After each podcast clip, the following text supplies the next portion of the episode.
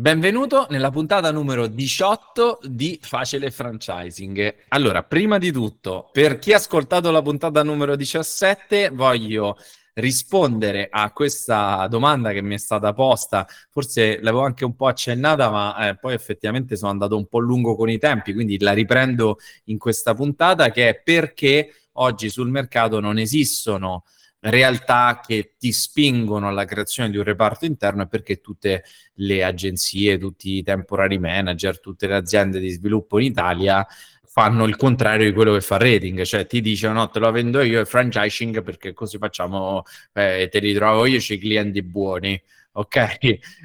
Questo no, no, è sbagliato.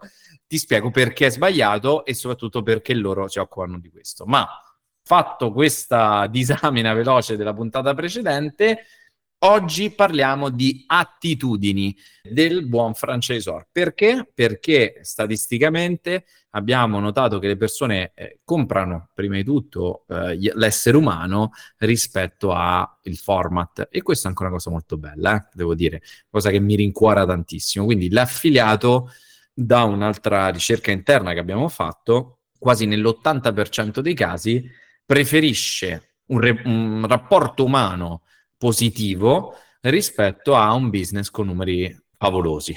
Quindi se tu hai un business con i numeri favolosi, ma sei anche bravo ad a, mh, mettere in campo le cose che ci diciamo oggi, vedrai che le cose andranno bene. Sappi che questo è ehm, la puntata di oggi è fondamentale, soprattutto se sei in, ai primi passi, proprio perché ti darà quella chiarezza di visione di che cosa vogliono gli affiliati, perché come sai, eh, l'ho detto in tante puntate, i segreti di Pulcinella di rating sono ascoltare gli affiliati e cercare ogni volta di eh, mettere a sistema tutte quelle che sono le osservazioni e le idee di queste migliaia, migliaia di trattative che, che, portiamo avanti ogni anno e che riusciamo effettivamente un po' a decriptare e a tirar fuori da questo grande lavoro di, di ricostruzione delle regole. Quindi in questa puntata parliamo di attitudini, saranno molto importanti, soprattutto verso la fine perché vediamo proprio l'elenco chiaro delle attitudini, le vediamo tutte quante che vengono da un'analisi fatta sui potenziali francesi e quello che le persone ci chiedono. Quindi partiamo subito con la sigla e iniziamo con questa puntata.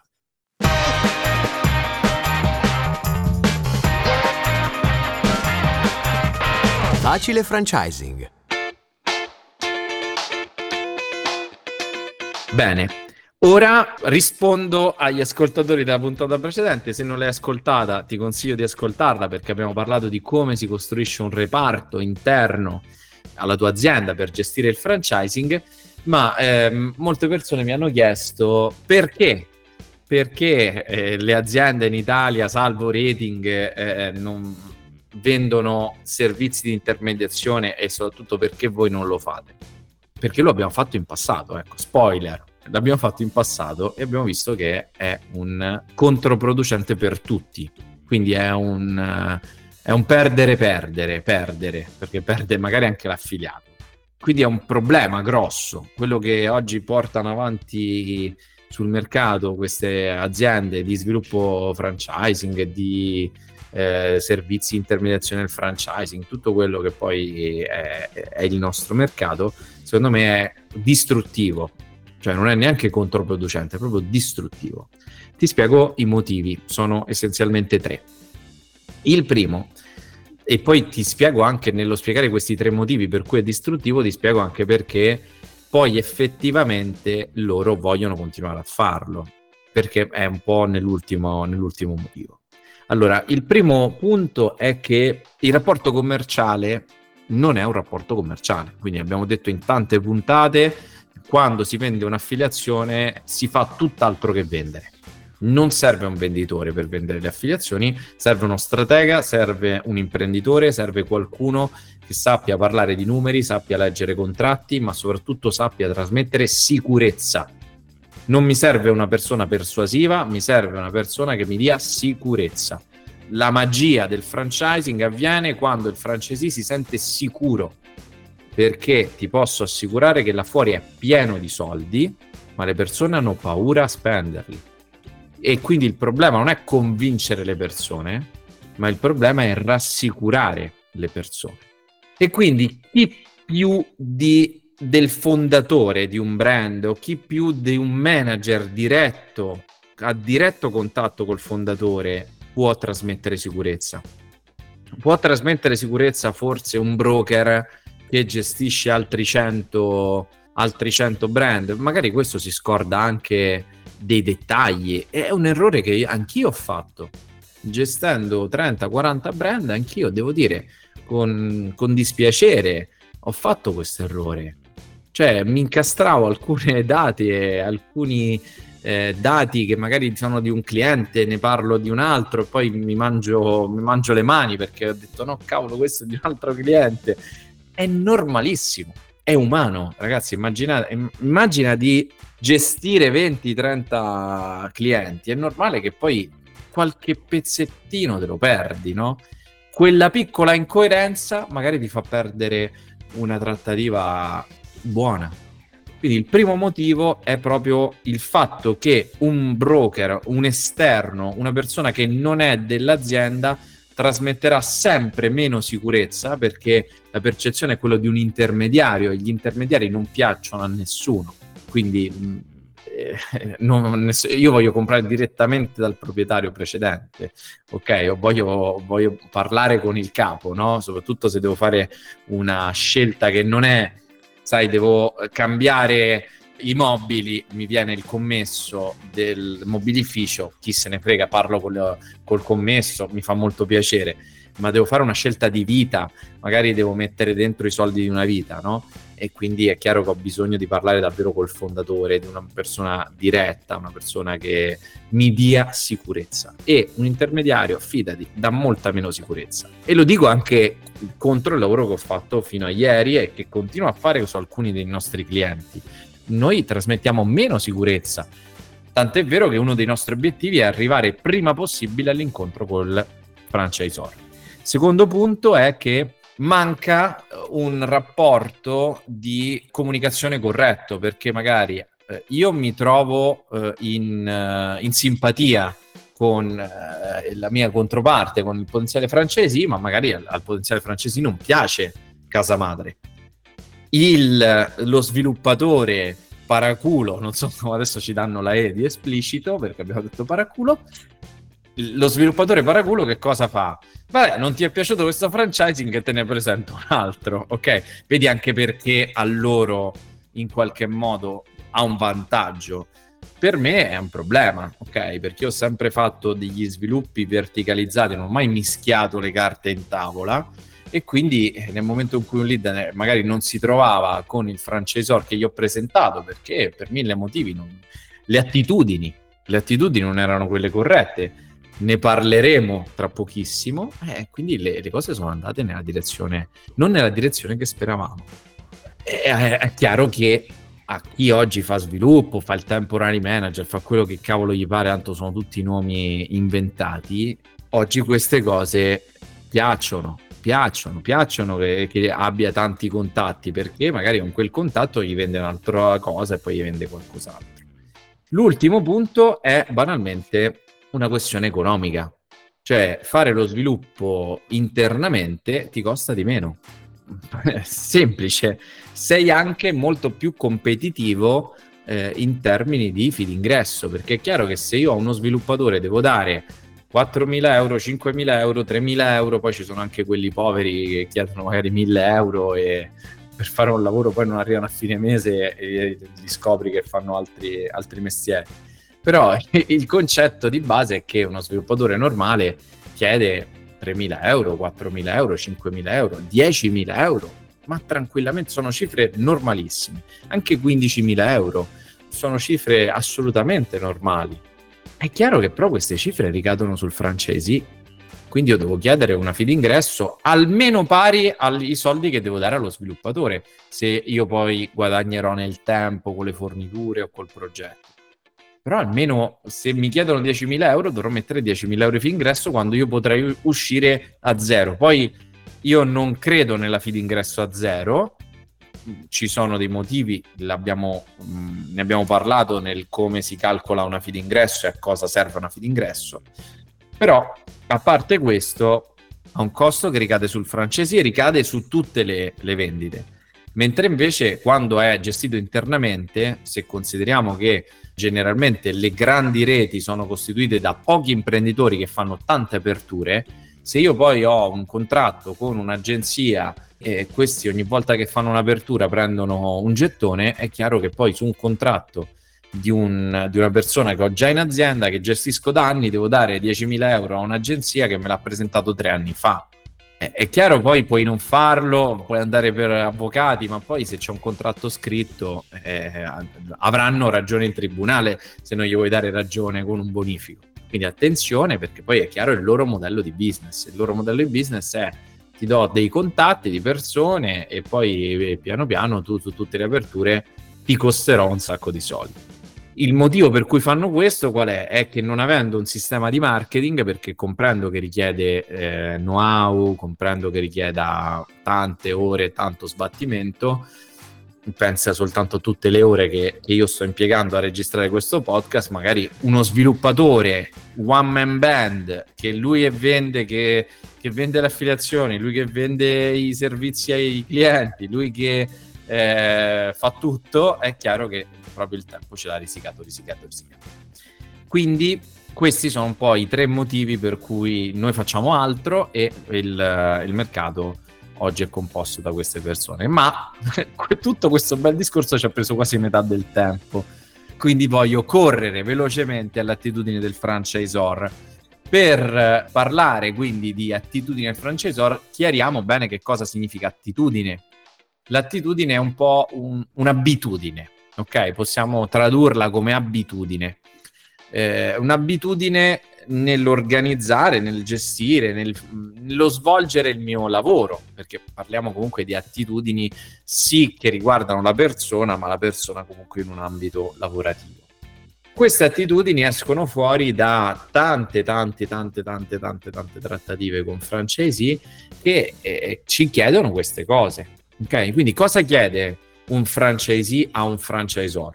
Chiede prima di tutto organizzazione quindi chiede la eh, capacità di poter lavorare seguendo un'agenda, di poter fissare degli appuntamenti a breve termine, perché se io per incontrare il francesor devo aspettare un mese e mezzo, già questo mi demotiva fortemente. Ok, noi abbiamo visto tante persone demotivate perché magari il francesor lo poteva incontrare tra un mese e mezzo, due mesi dico cavolo, allora io sono proprio l'ultima ruota del carro, questo è quello che trasmetti. Poi magari all'atto pratico sei incasinatissimo e, e quindi devi gestire il tuo tempo. Proprio per questo organizzazione, ma ci aggiungo chiaramente un, una branca dell'organizzazione che è la gestione del tempo.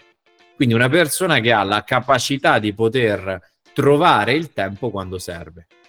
Se non hai questa capacità, non sarai un buon francese te lo dico subito. Questo comprende anche la puntualità, cioè un francesi che aspetta ad una riunione e che si presenta prima lui e, e tu arrivi in ritardo, questo già ti mette in difetto. Devi arrivare addirittura probabilmente in anticipo rispetto a lui. Quindi la prima grande attitudine è l'organizzazione, la puntualità, la capacità di gestire il tempo. La seconda capacità è la leadership. Perché?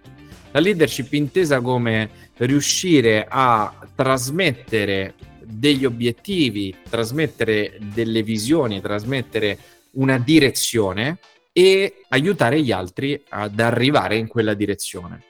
Perché la leadership è così importante? Perché le persone nell'ambito franchising comprano questo.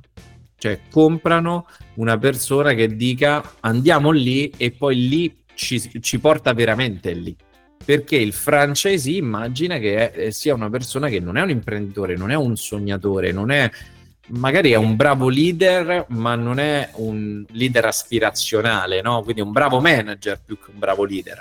Quindi è più uno bravo a gestire le persone, bravo a gestire un gruppo, magari anche una persona simpaticissima alla mano, ma non ha tutto questo sbatti di inventarsi un brand, inventarsi un metodo, è una persona che ha attitudini manageriali o anche semplicemente una persona che, a cui piace lavorare, una persona puntuale e che vuole portare, fare impresa in un ambiente più protetto possibile. Per questo c'è la necessità di trasmettere leadership, far vedere che ci sei, che hai una visione e che vedi nel lungo periodo. Un altro passaggio molto importante è proprio la comprensione. Capisco che magari due, due cose che potrebbero essere un po' uno da una parte e una dall'altra, no? perché la comprensione è quella capacità e quella skill che ti permette di metterti nei panni degli altri. E a volte è complesso, no? quando tu vuoi vedere a, a dieci anni e poi di fronte a te c'è uno che ha il problema de, della stampante è chiaro che poi le due cose sembrano in antitesi completa. E invece sono proprio quei, quei paradossi che funzionano. Quindi funziona tanto il fatto che tu sia in grado di metterti davvero nei panni degli altri, nella capacità di dire guarda amico mio, io capisco quello che è, che è il problema, eh, se ho capito bene questi sono i dettagli del problema, e posso, cioè, gli dai anche semplicemente conforto, puoi tro- aiutarlo a trovare delle, delle soluzioni, ma le persone hanno bisogno di essere ascoltate. Ok, soprattutto se faccio franchising, perché chi fa un franchising è una, qualcuno che vuole entrare in un gruppo di pari, vuole entrare all'interno di un gruppo di persone che lavorano insieme, non è un solitario. E quindi sapere che dall'altra parte c'è qualcuno che lo comprende, che lo, lo, eh, lo capisce, eh, questo è fondamentale per questo tipo di persone.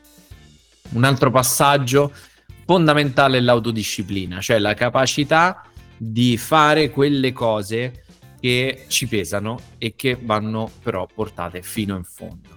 Faccio alcuni esempi ci romperà il cazzo enormemente, enormemente fare tutta la parte magari burocratica, ogni settimana faccio la video call, ogni settimana vado a mandare i KPI, a leggere le statistiche, magari è molto pesante, per qualcuno magari è una figata pazzesca, per altri può essere estremamente pesante stare davanti al computer, eh, lavorare in ufficio, magari per una persona che ha un'attività locale come te, lavorare eh, eh, d'ufficio è, è proprio una forzatura.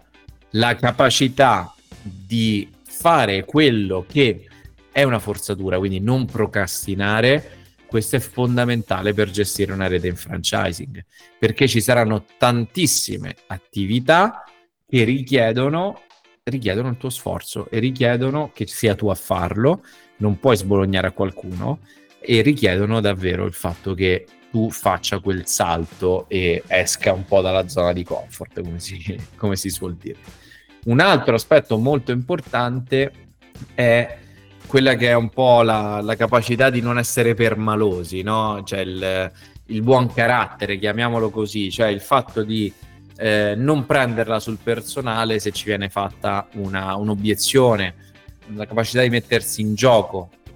Perché? Perché ho visto trattative saltare perché magari l'affiliato in una fase di valutazione iniziale ha fatto non lo so, una battuta un po' fuori posto su quello che poteva essere il progetto in franchising, magari lo ha fatta anche in maniera non cattiva, no, ma molto genuina e il, il francese si è risentito ed ecco là che, che, si è rotto il vaso. Ma perché? Perché parlano del tuo, del, del tuo progetto, della tua vita, della tua impresa, di, dell'attività su cui hai sputato sangue vent'anni, no? E quindi penso sia anche normale incazzarsi o rimanerci male se qualcuno ci dice, beh, però magari non la vedo così innovativa.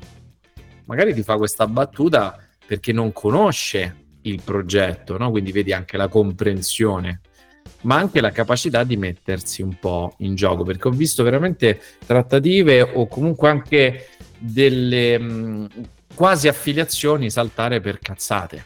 Perché ti ricordo, non stai lavorando con dei dipendenti, stai lavorando con degli imprenditori. Con gli imprenditori è necessario costruire un rapporto paritario, ok? Non gerarchico. Ovviamente senza dover lavorarci troppo sopra, un'altra attitudine fondamentale sono le, la capacità persuasiva, la, la, capacità di vendere, quindi l'essere persuasivo, è fondamentale banalmente perché è chiaro che se vuoi sviluppare una rete devi poter convincere le persone delle tue idee e di conseguenza anche perché inizialmente sarei tu a vendere le prime affiliazioni se vuoi farlo in maniera sana, su questo abbiamo parlato fino a qualche minuto fa e abbiamo, abbiamo fatto tutta una puntata precedente. Quindi è chiaro che devi avere delle attitudini commerciali. Oltre all'ultima un po' attitudine che è la capacità di rimanere lucido in situazioni di stress, pressione, ansia, difficoltà, problemi che arrivano e che emergono, no? E riuscire anche in una situazione del genere a vedere il quadro d'insieme e individuare le, pro- le priorità. Quindi è come un po' quello che può essere la gestione di situazioni di pressione.